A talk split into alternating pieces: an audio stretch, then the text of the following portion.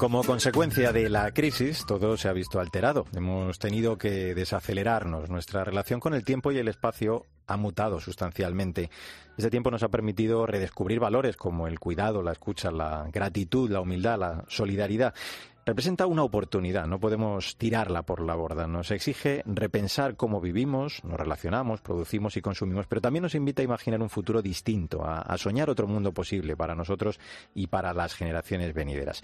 Bueno, todo esto que acabo de leerte forma parte del prólogo del libro del que vamos a hablar en este Artesanos de la Fe, Vivir en lo Esencial, ideas y preguntas después de la pandemia, editado por Plataforma Editorial, escrito por Francesco Torralba, doctor en Filosofía y Teología, al que ya saludo. Hola, Francesc, gracias por atendernos. ¿Qué tal? Gracias. Por iniciar por ahí, por esa declaración de intenciones, si me permite que hablemos así de ello, que suele ser siempre todo prólogo, y como muy bien dice, este libro trata de ahondar en eso que hemos aprendido, ¿no? Lo bueno, lo que deberíamos haber aprendido durante la crisis, porque como señala, esta pirámide de valores será indispensable para afrontar este tsunami social y económico, ¿no? que nos depara. Este es el objetivo. Yo parto de la idea que toda crisis bien digerida emocionalmente es un aprendizaje.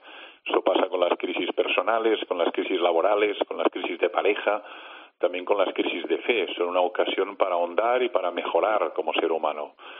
Pues las crisis colectivas deberían ser también una ocasión y para aprender determinados valores que muchas veces tenemos olvidados.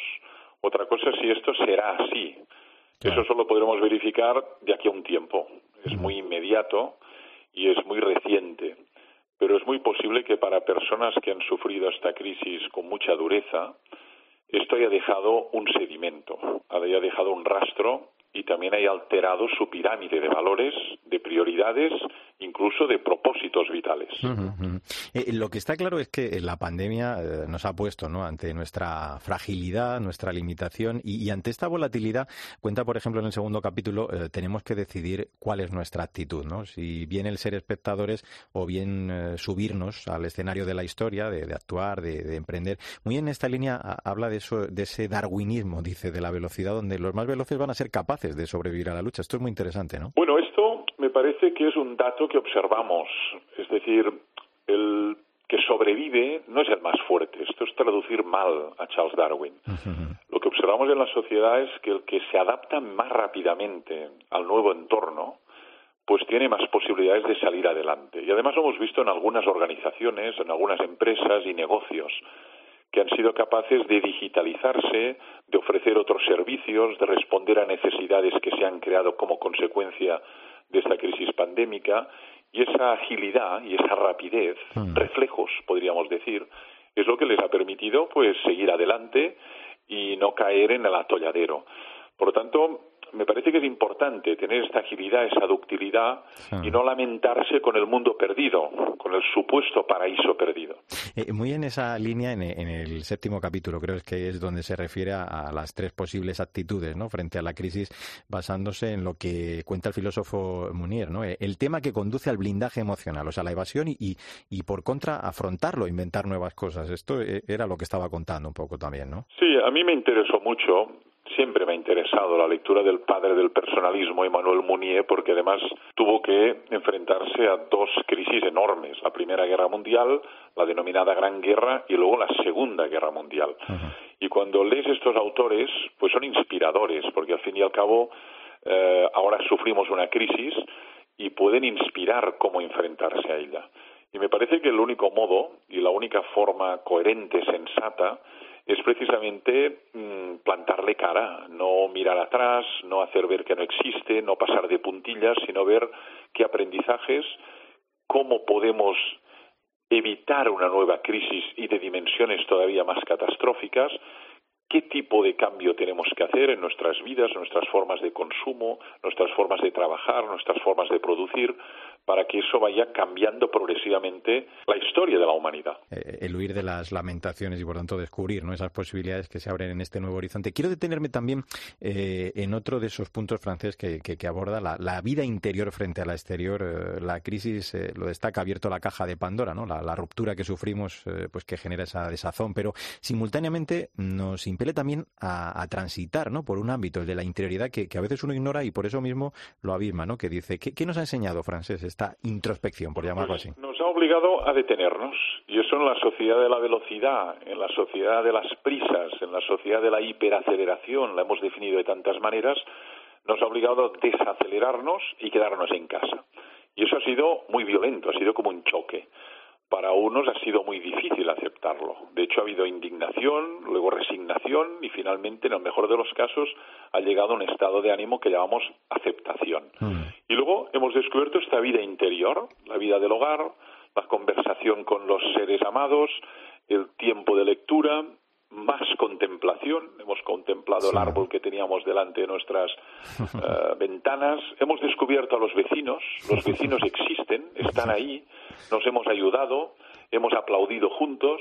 Es decir, han aparecido este tipo de vínculos y de relaciones que, a pesar de la distancia física, pues se han producido. Yo mismo, por ejemplo, durante este periodo he tenido mucho más tiempo y ocasión de hablar con mis hijas y mis hijos y conversar, porque he comido y he cenado en casa, cosa que, dada mi agenda laboral, es muy extraño. En esa restricción de, y quiero avanzar un poquito de nuestras libertades, destaca que el deber de salvaguardar, ¿no? La salud pública puede poner en entredicho también no solo libertades civiles básicas como la libre circulación, por ejemplo, ¿no? Sino también el derecho a la intimidad. Esas aplicaciones que van a fiscalizar de alguna forma nuestros movimientos, Francesc, hace que nuestra vida se convierta un poco en una especie de gran hermano, ¿no? Una sensación muy extraña de gran control sobre nuestra vida. Sí, las profecías de Gran Hermano, ¿no?, de George Orwell, pues sí, se pueden cumplir, o un capítulo de Black Mirror, ¿no? Esto es lo que estamos observando, porque de algún modo tenemos la tecnología para monitorizar